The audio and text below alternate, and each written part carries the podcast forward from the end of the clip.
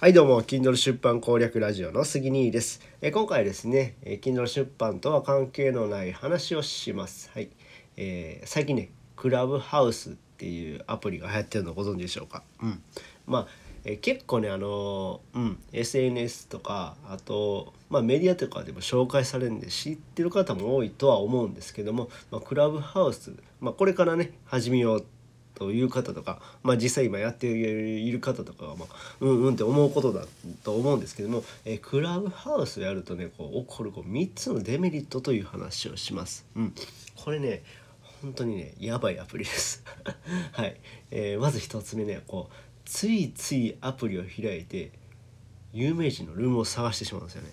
うん、これねほんまにすごく中毒性が高くてですねアプリをペッてねなんかね押しちゃうんですよね。じゃあねあなんか有名人おるわとかあ池谷さんやとかあなんか芸能人のあメンタリストの DAIGO さんやとかねもうなんかねついついね見てしまうんですよね。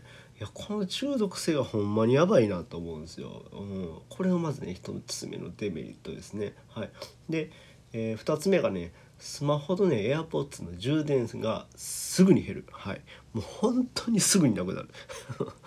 もうほんまにねめっちゃ減るんですよね。これずっとアプリ開いてるから。みんなねもう常充電みたいな感じで、ね、もうれがね困りますね。外に出かけれないっていう状態です。はい、うん、3つ目がもう作業に集中できない。これがねもう一番やばい。